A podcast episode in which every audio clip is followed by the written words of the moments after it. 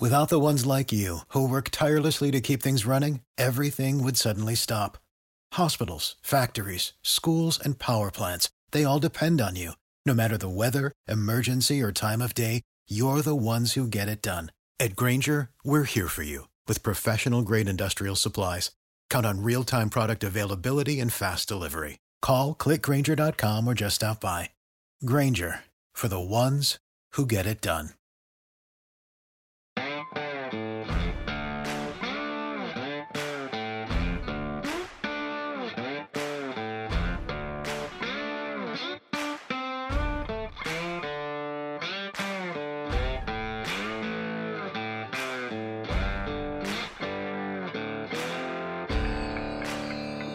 What's going on, everybody? Thank you so much for wrapping up your week with us. This is your Friday edition of Fantasy MLB Today.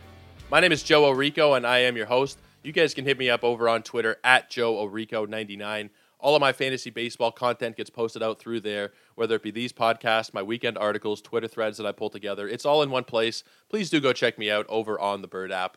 We are going to be doing a pretty standard Friday show today. We'll look back on yesterday's top performers. We'll comb through the waiver wire, see who's being added, who's being dropped, and what really makes sense over there. We'll highlight a couple of pitching matchups that will be taking place tonight. There is one in particular that I am going to be very interested in, but there are a few that should be worth your time. And then, because it is Friday, we'll talk about a couple of pitching streamers over the next couple of days. Now, these last couple of weekends, there have been an abundance of pitching options. I think last weekend we talked about seven or eight streamers. The weekend before it was like four or five. This weekend we've got three that I feel really comfortable in. There's obviously going to be some others that might be fringy, deeper league kind of people. There are three guys that I feel really confident about uh, in streaming over these next couple of days, particularly Friday and Saturday. And we will talk about that closer to the end of the show. But we'll lead off the way we usually lead off, looking back on yesterday's top performers and another day where there's not really much of a surprise who it's going to be. It was pretty clearly Spencer Strider yesterday. He had one of the best games that we've seen anybody have the entire season, pitcher, position player, whatever. This was pure dominance. He went eight innings. He allowed only two hits.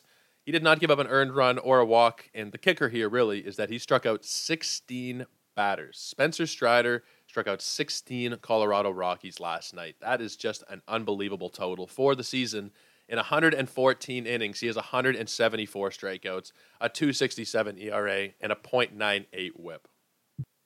It's gotten to the point with Spencer Strider where we're not just talking about is he the rookie of the year. I think he pretty clearly is the rookie of the year in the National League.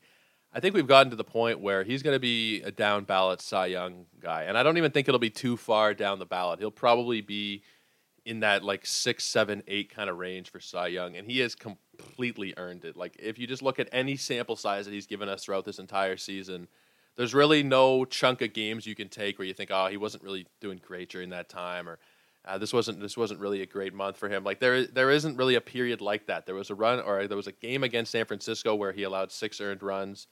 There was a game against Washington where he allowed five earned runs, and there was a game against the Mets where he allowed four earned runs. Other than that, he has not been over three earned runs at any point this season. Those are the three blemishes on his resume. And even that, like we said, a 267 ERA, it hasn't really affected him so much. The strikeouts are what really knock your socks off. Like 174 strikeouts over the course of an entire season would be considered pretty acceptable for a starting pitcher over 160, 170 innings, even. Given, I mean, it's going to vary a little bit between guys, but in 114 innings to have 174 strikeouts. Absolutely absurd. I'm kind of just wondering, and I think Eric Cross was the one who tweeted this out this morning. Where is Strider going to go among starting pitchers for next season? I think probably in that 15 to 20 range, not overall, but just in terms of starting pitchers. I think that he's going to probably fall somewhere around pick 15. So, in the grand scheme of things, that'll probably be, if you're talking 12 team leagues, uh, probably in the 50s or 60s. I think Spencer Strider will go, and I, I, think that might even be a little bit too low. I haven't started working on rankings for next season yet. I think it's a little bit too soon for that, but right here, if I were just to think about it off the top of my head, where would I rank Spencer Strider? He'd be about 50. Like he'd be pretty close to a top 50 player. I, I think that that can move up and down a little bit, but that's the general range we're going to find him right now. And I just remember at the beginning of the year, there were a couple of sharp Twitter accounts, and I wish I knew who they were at this point because it was just you know they go by on the timeline. You don't really keep track of it so much. But there were a couple people who said like very very early on with Spencer Strider after his maybe first or second relief appearance of the year, very early on to say Spencer Strider is a really strong dynasty pickup. Really, even in redraft leagues, he was a good stash. And this was very early in the season. I mean, most redraft players wouldn't have even noticed him at this point until he became a starter. And honestly, since he's been a starter, he's been one of the best pitchers in all of baseball. If you're looking at some of the leaderboards in the National League, now he doesn't qualify on the ERA leaderboard, not enough innings pitched, but his 267 ERA would rank fifth behind Alcantara, Julio Urias, Zach Gallen, and Max Fried. His 174 strikeouts rank fourth behind only Corbin Burnes, Carlos Rodon, and Aaron Nola. Like we are already talking about an elite pitcher. So I think he'll probably be in the 50-ish range next season, but if he went higher, it really wouldn't surprise me. Like he has been an absolute treat to watch. If we're talking about Yahoo standard points leagues yesterday, he was the highest scoring player by more than 21 points, which is just, or excuse me, just shy of 21. It was 20.9 points he led by. He had 58, and the next highest scoring player, who we'll talk about here for a second, was Logan Gilbert at 37. But that's just such a massive discrepancy at the top of the leaderboard. You don't usually see that. But when you go eight innings, when you get the victory, and when you strike out 16, that's obviously going to go a long way for you there. Let's talk about Logan Gilbert. He struggled there for a little while, but he has bounced back over these last couple of outings. Went six innings and got the victory against the Tigers yesterday. He allowed two hits and one walk while striking out nine. Now, some people will look at these last couple outings and say, well, it's Detroit, it's Cleveland, it's Oakland. You know, he's doing pretty well, but these are not great teams. But you have to also look at the other side of that coin, and it's the fact that he had a four start stretch where it was Yankees, Yankees, Houston, Houston, and then Texas in the middle, Toronto, San Diego. Like he had a horrible stretch of opponents there for a while. And granted, he did not do very well. He was walking a lot of batters. He was allowing four, five, six earned runs pretty regularly, even seven earned runs there against the Yankees. So obviously people got kind of frustrated with him. Even I said it a couple days ago that he's probably below those other pitchers now in Seattle, below your Kirby's and your Castillos and your Robbie Rays. But I don't think we do put enough stock into the fact that those opponents are going to give anybody trouble. It's going to lower anybody's stats for the season. It's obviously a very tough stretch of games. Now you kind of get that course correction here over these last few outings, and he's done what he's supposed to do. And that ERA is still 3.35. The whip is 1.21. He's striking out pretty much a batter per inning. Uh, I was really big on him at the beginning of the season, and I thought we had struck gold. Not quite as gold golden as we thought, maybe. Uh, similarly to Pablo Lopez, I thought early on like these guys are going to absolutely break out. They kind of regress towards the mean a little bit there, but Logan Gilbert is still. I mean, I would prefer Logan Gilbert over Pablo Lopez. They're both, I think, really strong options, but I, I put them in the same kind of category at this point. Logan Gilbert was definitely the victim of some terrible matchups that you shouldn't really hold against him. Um, he's just not somebody who is going to be struggling like that consistently against your average opponents. Obviously, Yankees, Yankees, Astros, Astros, Blue Jays, that's going to be tough for anybody. His next start comes against the White Sox. They are hard to tell what kind of version you're going to see on any given night. Sometimes it's just utter garbage. Sometimes they come out all systems go. So hopefully we don't get the best version of the White Sox on that particular day and we can get another great Logan Gilbert outing. But I think that he is capable of giving you a good outing, regardless of opponent. It just was a really tough uh, stretch there for him, and I, I wouldn't hold it against him in the long run. If you do look back earlier in the season, he struck out, or excuse me, he went seven innings against Houston, striking out five, allowing four hits, no earned runs. Like he is capable of getting through those tough teams. It's just one after the other. Bit of a barrage there. He didn't do well, but don't be dropping Logan Gilbert. I doubt you were dropping Logan Gilbert anyway, but there were a few people that did. I mean, he dropped below 90% roster there for a little while. He's back up to right on 90 at this point, so it's likely that not many people uh, still have him available in their leagues. But there were some people who got frustrated for a while. Just maybe make sure if you are in a shallower league, eight or 10 teams, to make sure Logan Gilbert is not available because there is a chance that he might be when he really shouldn't be. Let's talk about Merrill Kelly now. He has definitely been one of my favorite pickups of the season. I think you could make the argument that he is the waiver wire pickup of the year, or certainly on a short list. He went seven innings yesterday against the Brewers, picking up the victory. He did not allow a run, only four hits, and struck out seven. There's nothing to be done here fantasy wise. Merrill Kelly is already rostered everywhere, or at least he should be. There might be a couple of leagues where he's not, because there are some players like this where people just never really buy in. He's 83% rostered. I guess it's kind of what we saw with Martin Perez, where he's what is Martin Perez at this point? 85% roster. The same kind of thing. People, even if it goes on for the entire year, might not buy into something like this because they just don't believe it, which I can understand kind of earlier in the year.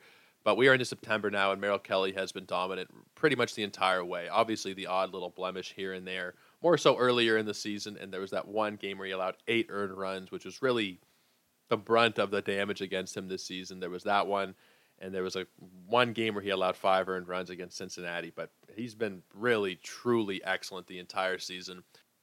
The question at this time of year starts to become will he be in my lineup next week? Is he worthy of making that next start for me, especially now that we are into the playoffs? It's against the Padres, it's in San Diego, which does come with some risk. San Diego can pop off on any given night. Now, we've seen recently not the greatest offensive outpourings from them five runs, four runs, six runs, seven runs, four runs. They had 13 against the Royals. They had zero, one, two, two, three, one. We're not seeing massive numbers here from them over these last couple weeks, even against opponents where they probably should be doing very well. Like they had that one double digit outpouring there against the Royals, but series against the Nationals and the Guardians and, you know, even the Giants where they won every game of the series, they won them by one run and they scored a total of 15 runs in three games. It's pretty good. But I mean, this this team is capable of quite a lot more. They're not performing to the best of their abilities. I think I'm probably going to be starting Merrill Kelly, depending on format. Obviously, in deeper formats, you kind of have to. But even if you're talking like a 10, 12 team league, maybe you don't in a 10. But I think anything 12 and deeper, I'd feel really confident starting Merrill Kelly here it can be it can be dangerous. No question, there there is danger associated there. Eh, we're at the time of year where like literally one bad start can end your season. But I, I would have more faith in Merrill Kelly than you would picking up any random streamer, even if it's you know a good matchup against the Nationals or against Oakland or one of those teams.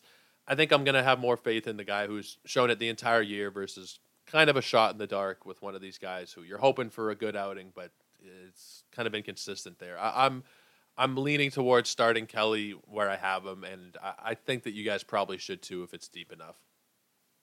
Let's talk about Joey Meneses because I think that he is a really great story this season. He is a 30 year old rookie for the Nationals, and he has been absolutely raking. So, yesterday he was four for six. He hit a home run and drove in four.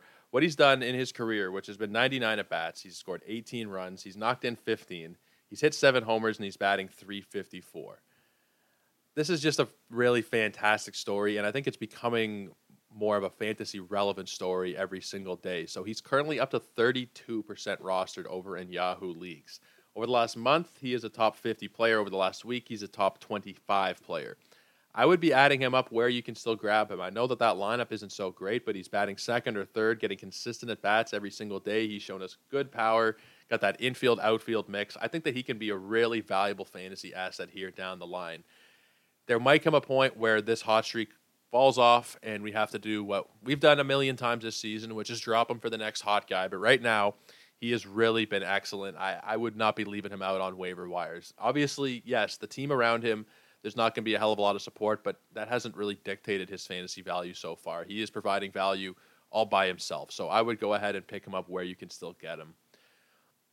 Let's talk about Kyle Bradish here for a second now.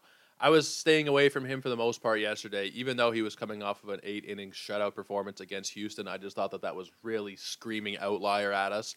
And I didn't think he'd be able to repeat it, but I was wrong. He did. He went seven innings, shutout ball again, this time against Cleveland, striking out five. He did walk three batters, but you will absolutely take what he gave you 15 straight scoreless innings for Kyle Bradish. Now, the question again is does he make another start for your team if you added him or do you go and pick him up now? And the answer to that for me is still going to be no. He's facing the Blue Jays in his next start. It'll be on Tuesday. It's too risky for me personally. I mean, we are every week gets a little bit more important and I think we kind of have to I don't know, thin out the herd of of streaming possibilities. I don't think that he's going to cut it in a really tough matchup against Toronto. His last time against Toronto, he allowed five earned runs and four and a third. It was a couple months ago, but as a whole here, I think there are probably going to be better options on Tuesday or even just next week when you're planning out your week for streaming. I don't think that Kyle Bradish is going to be one of the top three or four guys that you're going to be wanting to use your ads on. If it's a deeper league, maybe, and he maybe has earned deeper league consideration because of these last couple of outings, but I would not be uh, running to go grab him right now anyway. If you are set on streaming him for that game, maybe wait a few days, see what happens over the weekend and heading into Monday before you start to make that decision. Let's move on to our waiver wire portion of the show. I'm just going to go through the most added and drop players across fantasy today. There are a couple that I will skip over because they will be included in the streaming segment I'm going to do at the end. But a couple of those guys who are streaming options have been added up as well. But let's start with Gunnar Henderson. He stole a base yesterday. He had another hit. He's an absolute must roster player. Now, they had him at shortstop yesterday after him being uh, third base in his first game. I think that they'll probably bounce him around a little bit, and it might take a week or so, but he'll have eligibility at third as well. Sooner rather than later, I would expect. So go ahead and add him, even if maybe you don't need just a shortstop right now. You'll have a little more versatility in the coming, hopefully, week or so. So that's just another added bonus to go along with the already massive power and speed potential we're getting out of Gunnar Henderson. Go ahead and add him up. Not much of a problem there for me. Jimmy Herget is also being added up. Now, he's gotten the last few save opportunities here for the Angels. He's the guy who throws at a really strange angle, I believe. He's gotten three consecutive saves, two against the Yankees, one against the Blue Jays. Very impressive stuff. Now, I don't know if he's going to be able to maintain a lot of value. How many save opportunities are the Angels really going to get? Probably not too many over this last month or so. Maybe we're talking – uh, best case scenario, seven, eight save opportunities. Maybe does he get all of them?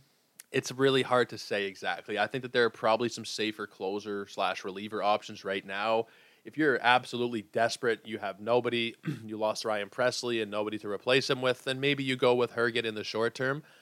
But I really wouldn't get too attached here. He's probably not going to have so much value for too long. Pretty okay strikeout numbers with pretty okay ratios, but I think the saves are going to be kind of hard to come by, and who knows if he'll even get those opportunities when they when they come up. So I'm mostly going to be passing here on an ad of Jimmy Herget. Joey Meneses is also among the most added players today. We talked about him. I think this one makes a lot of sense here. He has been providing a lot of power, a lot of really everything except for steals, and you need to add him up at least while he's hot. He's probably somebody that will need to be dropped later in the season. If he maintains it, great. If not, then you just switch him out for the next hottest thing. But right now, he's pretty close to being uh, the hottest thing that you can find on waivers. So I would be uh, pretty interested there. Some news out of New York: Oswald Peraza is being called up here by the Yankees. He's got 33 steals and 18 homers in less than 100 games this season in AAA. Now, his playing time might be a question. Will he play every single day? I doubt that he'll play every single day, but he should be able to give you a little bit of a boost with stolen bases. I, am I'm, I'm not so sold on an ad here. I think he is more of a deeper league kind of guy. But if the Yankees start to play him more consistently, he could be a really valuable fantasy asset. So I think for right now, if you have maybe a free roster spot that you don't mind stashing him on, I don't think that he'll play so much to have so much value in this next week or so. I could be wrong. I anticipate this being a slow thing with them. I'd say deep leagues, go for it. Shallower leagues, it's probably not going to be worth it. And maybe it becomes worth it. But for right now, I think that roster spot needs to be spent on somebody who is actively producing for you. So 15 and deeper, even 14 deeper. Um, I, I would be all right with it. But anything shallower, I think we need to take a pause here on Oswald Peraza. Corbin Carroll got himself back into the starting lineup yesterday. He had a base hit, and he is continuing to be added now up to 52%. Now, we're going to keep track of where he is and where Gunnar Henderson is the rest of the season. Henderson is at 44% right now. I think once Henderson gets that third base eligibility, he will surpass uh, Corbin Carroll.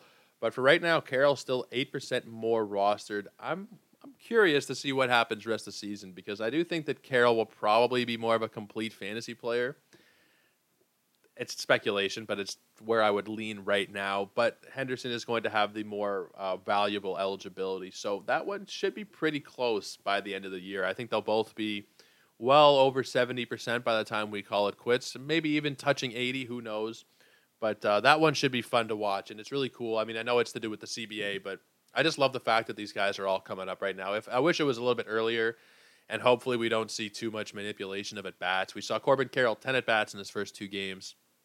So they kind of got worried there, sat him down. I think that's what happened anyway. Maybe they just wanted to give him a break, but I think it's trying to keep below that 130 at bat threshold. Uh, I think they're inside of the time. I think it's 40 days you have to be on the roster, and then you're no longer a rookie.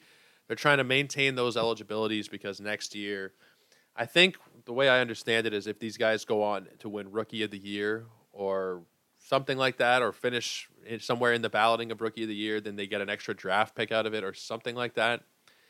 It's all rather foolish and stupid. It's it's not really fair to these guys who have been worthy of being on a major league roster for pretty much the whole season. I mean, uh, like I've said before, I'm not the most tuned in on these things, but could Corbin Carroll and Gunnar Henderson have been up since April? Next time we bring on Welsh or Eric Cross or one of those guys, we'll ask them because I'm I'm really not too sure what the what the outlook on them was heading into the season. Were they expected to make camp sooner than this? I think they were.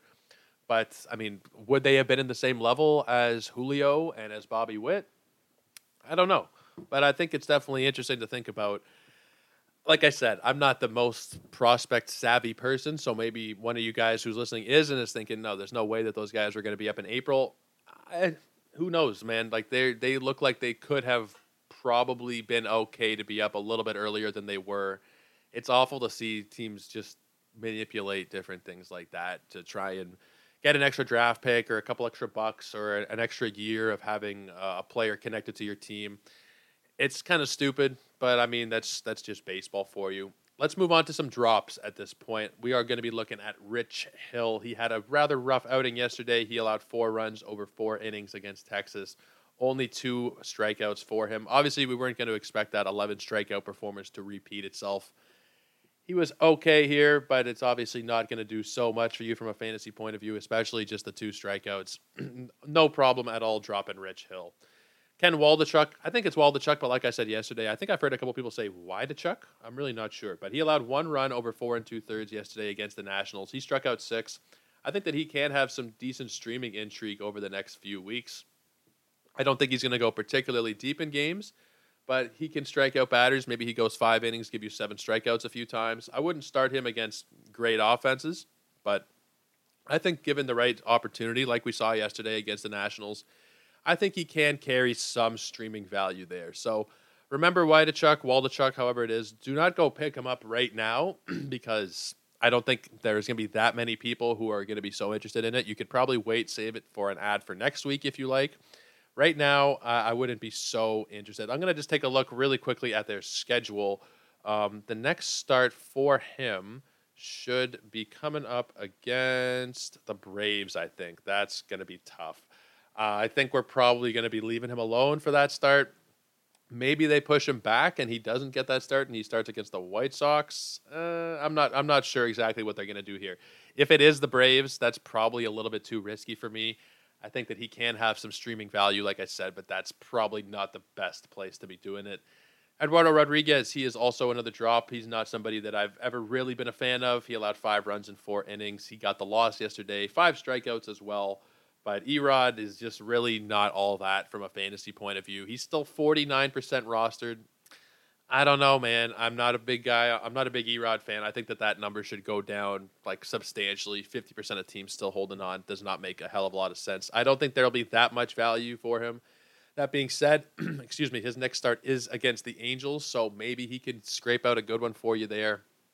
I'm just not going to be putting uh, my eggs in his basket during fantasy playoffs. I would rather go a few other different uh, routes other than Eduardo Rodriguez. Kyle Bradish is also among the drops. I don't have a massive problem with that, even though he has had a couple of good games in a row. Like we said, next time out against the Blue Jays, he's probably not going to be somebody that you're going to be so interested in holding on to there. If you're feeling really ballsy, or maybe it's a deeper league, then maybe you keep him, but I don't think it makes too much sense here. We don't really have that many drops today, other than just guys who were streamed in for yesterday. Nothing really so major Jorge Mateo has been dropped by some leagues, uh, less than a thousand leagues, nothing crazy here. He has been on a two for 16 run. So if you do want to drop him and switch him out for the next biggest thing, I guess you can do that. I think that he'll still probably have some value here going forward, but we've probably seen the best of it. So it's it's not going to be um, an oh no situation if you are dropping Jorge Mateo. Max Muncy is another guy who's been dropped, and I thought, you know, for a good little while there, a couple weeks, even maybe three weeks, that I was wrong, and he's come back, and maybe we should have held on. But I think the overall product has just been so bad and inconsistent this year. that It's like if a guy like Muncy can't have value on the Dodgers, you got to really worry about him going forward here. In his 369 at bats, the only real positive is 16 home runs. 54 runs, 51 RBIs. I mean, a big portion of that is because he plays for such an elite offense. But the 184 batting average, like he's never been a guy that you're going to expect to hit 300. But Jesus, like it's it's really it's really actively hurting your team at this point. I think it I think it makes sense in a lot of cases to move on for Max Muncy. There might be some leagues where they're deep enough where you have to hold on, or maybe you just have no other option at second base at the moment. But I'm pretty damn okay with uh, with Max Muncy being sent back to waiver wires. I do want to talk about my streamers now for this weekend. Now there are three that I'm really comfortable with. There's one that I'm less so comfortable with, but I think should still be all right. So let's start with them here. The first one that I'm going for, and I mentioned him yesterday, was David Peterson. Now he's going to be starting tonight against Washington. We weren't sure if he was going to be starting because they kind of took their sweet time confirming it. But Peterson will get the nod here in one of the best, most friendly matchups you can find in fantasy. I was really upset when Peterson got sent down, first moved to the pen and then sent down, and then they've kind of jerked him around a little bit. When he's been up in the majors, he's been fantastic. In his 89 and two thirds, he has 104 strikeouts, a 321 ERA, and a 128 whip. Now, the strikeouts is something that really got a lot better as the season progressed. In those late, uh, last few starts of his in July before he was moved back to the pen, we saw seven strikeouts, nine strikeouts, eight strikeouts. And now, over his last two outings here, seven strikeouts against Colorado and six strikeouts against Philadelphia. He can give you big time K numbers. He's probably capable of giving you 10. I think we could see 10 here tonight against the Nationals. Not that I'd be necessarily betting that, but it's definitely something that he has in him. There's really not anybody else that I would recommend over him tonight. He would be my number one option. Now, my number two option is going to be Alex Cobb. And I've gone on and on about Alex Cobb this season, and you guys are probably sick of hearing it. But he's still 41% rostered, pitching for, granted, not a great team, but not a terrible team. And he's got a sub four ERA. Those factors there, you add in the strikeouts, which are above average, average to slightly above average, I guess you could say. And I don't know why he's still available in so many leagues. Now, he gets Philadelphia tonight. They'll be playing in San Francisco. I continue to be all in on Alex Cobb. Now, we talked about his teammate Alex Wood yesterday and how they had kind of similar paths this season, both pitching a lot better than what the standard numbers would tell you. BABIP'd to death, not leaving any batters on base. It was just really rough. And Cobb has seen a course correction where Alex Wood has gone the opposite way. Over these last month, he has a 310 ERA. Granted, the wins are going to be kind of hard to come by with Alex Cobb. For whatever reason, this season, despite him pitching pretty well for most of it, in 111 innings, he has only won four games. So that's something that I think oh, the rest of the season, they're complete, you know, roulette table. But he should be able to get a couple of wins in here over these last few weeks to a month. I think the gods have started to and now there's nothing scientific about this particular argument right here, but the gods have started to favor him again. It seems those early season terrible, awful BABIP numbers and bad outings seem to be behind him. And you figure that wins will start to come along with that equation. So if he is still out there, Alex Cobb makes for a really strong start or stream for me today. The third one that not so much originally on my radar, but looking through it, he kind of came into the background afterwards. And I think that he'd be all right. I think that he's the third option behind those other two guys, but I still think he's all right. And that's going to be Dean Kremer for the Baltimore Orioles. Now, he's coming off of three straight really good starts against Toronto, Boston, and Houston. That's really impressive stuff right there. I'm just a little worried about the lasting staying power of this, if you will. Um, can he give us a fourth consecutive really good start? It's possible with guys like Kremer who are below average pitchers in general, if we're being honest with ourselves. I worry about this many good starts in a row and how long that they'll really keep going for. It's it's the same thing with any hot streak in baseball. When is the end date? When does it expire? I think it'll probably be sooner rather than later with Dean Kremer. Obviously, he's been really good recently, but he's also shown us at times that he's been really bad this season and even last season. Not the biggest sample size, 53 innings, but he had an ERA over 7.5. Like he's he's still a work in progress. I think he's not somebody that you can go out there and say yes, he's a he's a great stream whenever he's available, which is kind of what I've done with Alex Cobb this year. Wherever he's a streamer, wherever he's available, I'm pretty much streaming him unless we're talking about like Dodgers or what have you. And I've rostered Cobb in a lot of cases this season, so he hasn't really needed to be a streamer for me. A guy like Kremer is specifically just for streaming purposes. I see him. I mean, I know he's been added up a lot over these last couple of weeks he was up at or he was down at 14%. Now he's up to nearly 30% rostered, and that's what's going to happen after a few good starts. I just worry, like I said, guys like this who do not have the greatest track record. They're coming off of a few really good starts in a row. Can he keep it up? I'd be pretty surprised if he can. The strikeouts are below average. Everything else is going to need to be really on point for him to have fantasy value. You're going to need to see him go at least like six innings for him to carry enough value there, hopefully. I just don't see it. Uh, I'm personally going for either Peterson or Cobb or either or just holding off. Unless you're talking desperation. And there are a couple of leagues where your ERA is already at seven for the week, so it doesn't matter you just need strikeouts, you need wins, you need whatever, but the ratios don't matter. Then I guess you go for Kremer, not the biggest strikeout upside. But I mean, I am in a league like that at this point of the week as well, where the ERA is over seven. It doesn't really matter so much. Generally, my advice is if you're in more of a neutral ERA zone, obviously, if your ERA is like 0.21 heading into Sunday, you're starting nobody. And if it's over eight, you're starting literally, you know, you'll start anybody. But generally, when I'm saying I wouldn't, I would. Let's just call that if you have an ERA of like three five or something. If you're just in an average kind of week, nothing crazy, three five to four.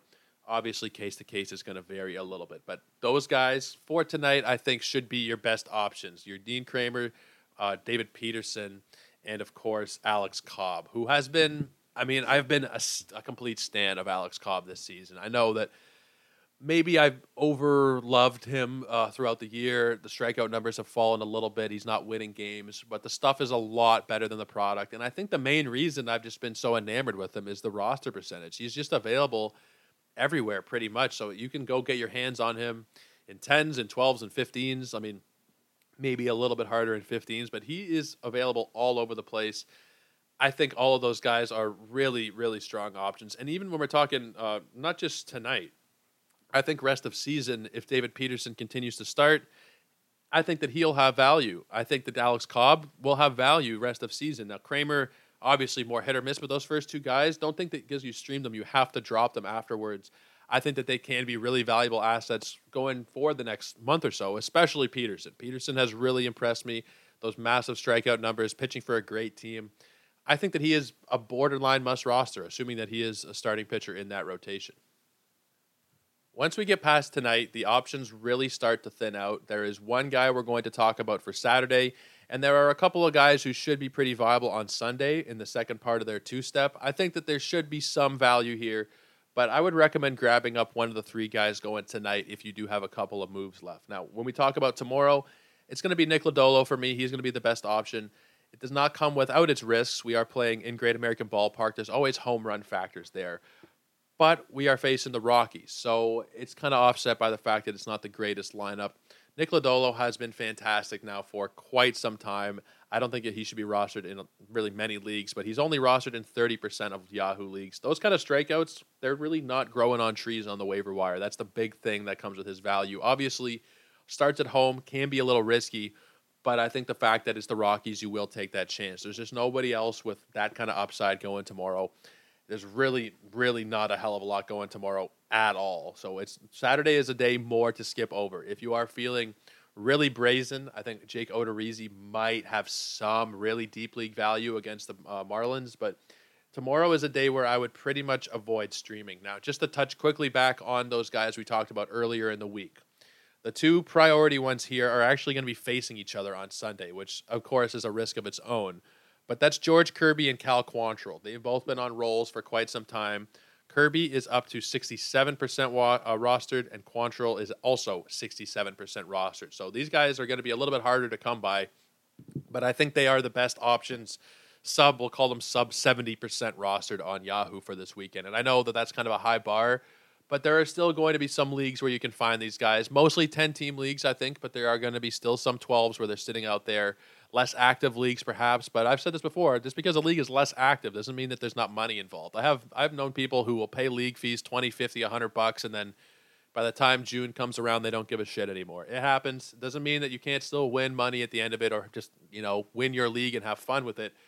Kirby and quantrill if they are available in those kind of leagues or in any kind of leagues uh, i think that they make for ideal streamers for sunday the other two options. So we've already gone over these. So if you listened earlier in the week, you've already heard these names. But Cole Irvin against the Orioles here. he should be a really strong option. Obviously, he struggled last time out against the Nationals. He was still able to give us some good strikeouts and the win. Obviously, the opponent is slightly better here with with uh, the Orioles, but they're still a team that I think are playing way above what they should be doing. And I think a good pitcher like Cole Irvin, granted not a great pitcher, but a good pitcher, should still be able to work his way through them. We've seen him deal with Houston. We've seen him deal with Toronto. We've seen him deal with the Yankees this season. I wouldn't be so worried here about Baltimore. He's coming off of a bad start, but I'm not. Um, I know a lot of people drop Cole Irvin, so he's available. I'm not as worried about the masses. I'm generally a bit higher on him than most people, but I think that this should be a really strong opportunity on a bit of a weaker streaming day. The last option we'll talk about here is going to be Matt Manning. And now he burned us really big time earlier in the week, seven earned runs against Seattle. His opponent is actually dropping down a level here. He gets Kansas City in Detroit, that nice, big, beautiful, pitcher friendly ballpark. So Matt Manning, I think, should be a decent option as well here for Sunday. Sunday is really not the greatest day other than those four guys. Went through these for a couple hours this morning, trying to figure out who are these who am i going to recommend here? Who are the guys that we're going to be talking about? And there's really not so so much going on. There's a couple of decent matchups where you might want to watch them over the weekend but in terms of streaming there's just not so many widely available guys that i can have really much if, if any confidence in. So just to recap briefly here we have david peterson alex cobb and dean Kremer for tonight Nick Lodolo for tomorrow, and then of course our two start guys in the second half of their uh, outings. We have Kirby, Quantrill, Irvin, and Manning. I think those guys are your most viable streamers. The two steppers, those are guys I added earlier in the week. Hopefully, you don't have to be competing with people at this point um, for that one start. Hopefully, you're able to get two of them. But man, uh, really wishing you guys the best of luck. This is the most important time of the year, and it's when fantasy really gets fun. I mean, the two most fun parts of the year for me draft season and obviously the last month when everybody is hyper focused. I mean, the serious people are hyper focused. Maybe some other people are doing their football drafts, but this is the time of the year when you can either win a bunch of money or you lose a bunch of money. And you know that old saying banners, flags, they fly forever. So this is the time when you can really make good against your friends, or maybe it's just random people you're playing with, or who knows who they are. But this is the time, uh, this is the time of season when you get the glory. So that's pretty much going to do it. I do want to highlight my matchup of the day before we go, though. It's going to be taking place at 7:20 p.m. We have Sandy Alcantara and Charlie Morton. Sandy Alcantara, we obviously don't need to go too much into him here. He is a leading contender for the Cy Young. Charlie Morton is somebody who has been really strong for this most of this season, a little bit up and down, but we've seen a lot better version of Charlie Morton than I thought we would. Massive strikeouts once again when he pretty much seemed like he was done earlier on in the season. So this one should be probably the most entertaining there, even just given Sandy Alcantara is involved. The other option that I think could be maybe equally as entertaining is going to be the Dodgers and the Padres. We have Yu Darvish and Dustin May. This one, for obvious reasons, should be a lot of fun, even just the division rival kind of thing. But then when we're looking at Yu Darvish, what he's done this season, despite his lower strikeout numbers, he's been really excellent. I mean, recently we haven't had any games where there's been like shutout performances like we saw a few times earlier in the year. But he's not giving up any more than two or three earned runs. He's striking out between six and ten batters, and he has been really, honestly, an excellent fantasy option once again. Dustin May, he's only made a couple starts this season, but they've both been pretty damn good. Specifically, the first one against Miami, but I mean, they're both against Miami. Specifically, the one that was in Los Angeles was really good. Here, he gets a little bit more of a test against the Padres, so hopefully that he can keep this up. Dustin May was added, I think, in pretty much every single league at this point. He is up to 79% rostered. He should be an interesting option if you can still get your hands on him. Probably not too many leagues at this point, but maybe just take a quick peek and make sure that he is not available. Guys, that will do it for us for today and for the week. I really appreciate you continuing to check us out here. Please do subscribe and rate, whether it be on iTunes, uh, Google, Spotify, however it is you listen to the podcast. Really appreciate you guys leaving the thumbs up, positive reviews, and all that good stuff. And following on Twitter at Joe Orico99 and at Ethos Fantasy BB. That's where our baseball and fantasy baseball content gets posted out from here at Sports Ethos and will continue to be throughout the entire offseason. So please do go throw us some love on those pages and on our show pages. Guys, take care, and we hope to see you next week in the playoffs or at least one step closer to a championship. Take care, everybody. Cheers.